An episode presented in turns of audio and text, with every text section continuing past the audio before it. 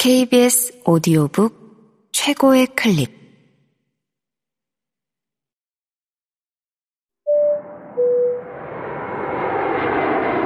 KBS 오디오북.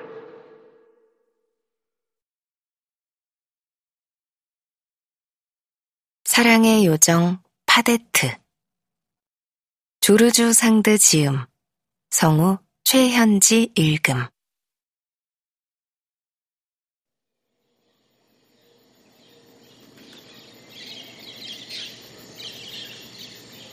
난 바보가 아니야. 잘 해명할 수 있어. 전부 내 잘못이라는 걸 마들롱이 알게 될 거야. 내가 그녀에게 모든 걸 털어놓고 네가 결백하다는 걸 증명할게. 만일 마들롱이 내일 너와 화해하지 않는다면 그 애는 결코 널 좋아하지 않았다는 거겠지. 그렇다면 그렇다면 그녀를 깨끗이 잊어야지, 팡숑. 그녀가 날 좋아한 게 아니니까 넌 헛수고하는 셈이 될 거야. 그러니까 그런 일 하지 마. 날 괴롭게 만든 일에 대해선 마음 쓰지 마. 벌써 괜찮아졌어. 그런 고통은 그렇게 빨리 낫지 않아.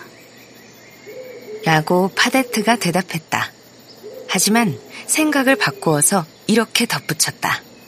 어쨌든 사람들은 그렇게 말하더라고. 랑들이, 너는 지금 분해서 그렇게 말하는 거야. 오늘 밤 자고 내일이 되면 슬플 거야. 그 예쁜 아가씨와 화해하기 전까지는. 그럴지도 모르겠지만, 솔직히 말해서 지금은 그런 건 전혀 모르겠고, 생각조차 안 하고 있어. 너야말로 내가 그녀를 많이 좋아한다고 믿게 하려는 거지? 좋아하는 마음이 있었다 해도 아주 조금이어서 기억도 안 날 지경이야. 라고 랑드리가 말했다. 그건 이상해. 파데트가 한숨을 쉬며 말했다. 너희 남자애들은 사랑한다는 게 그런 식인 거니? 글쎄, 여자애들도 별로 다르지 않던데. 쉽게 토라지고, 새 남자가 생기면 바로 괜찮아지고.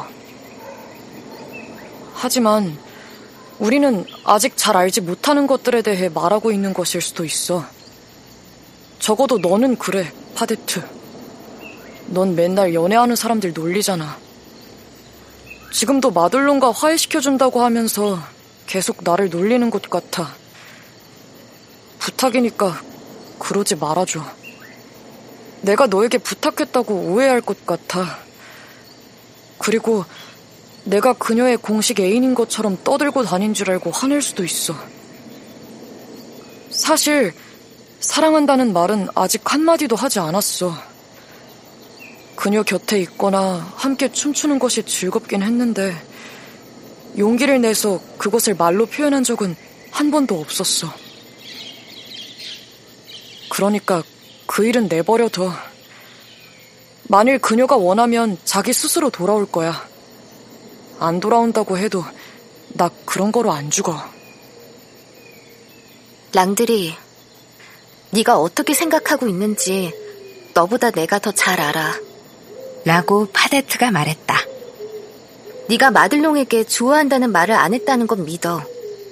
하지만 그녀가 네 눈을 보고 알아차리지 못했다면 정말 둔한 여자임이 틀림없어.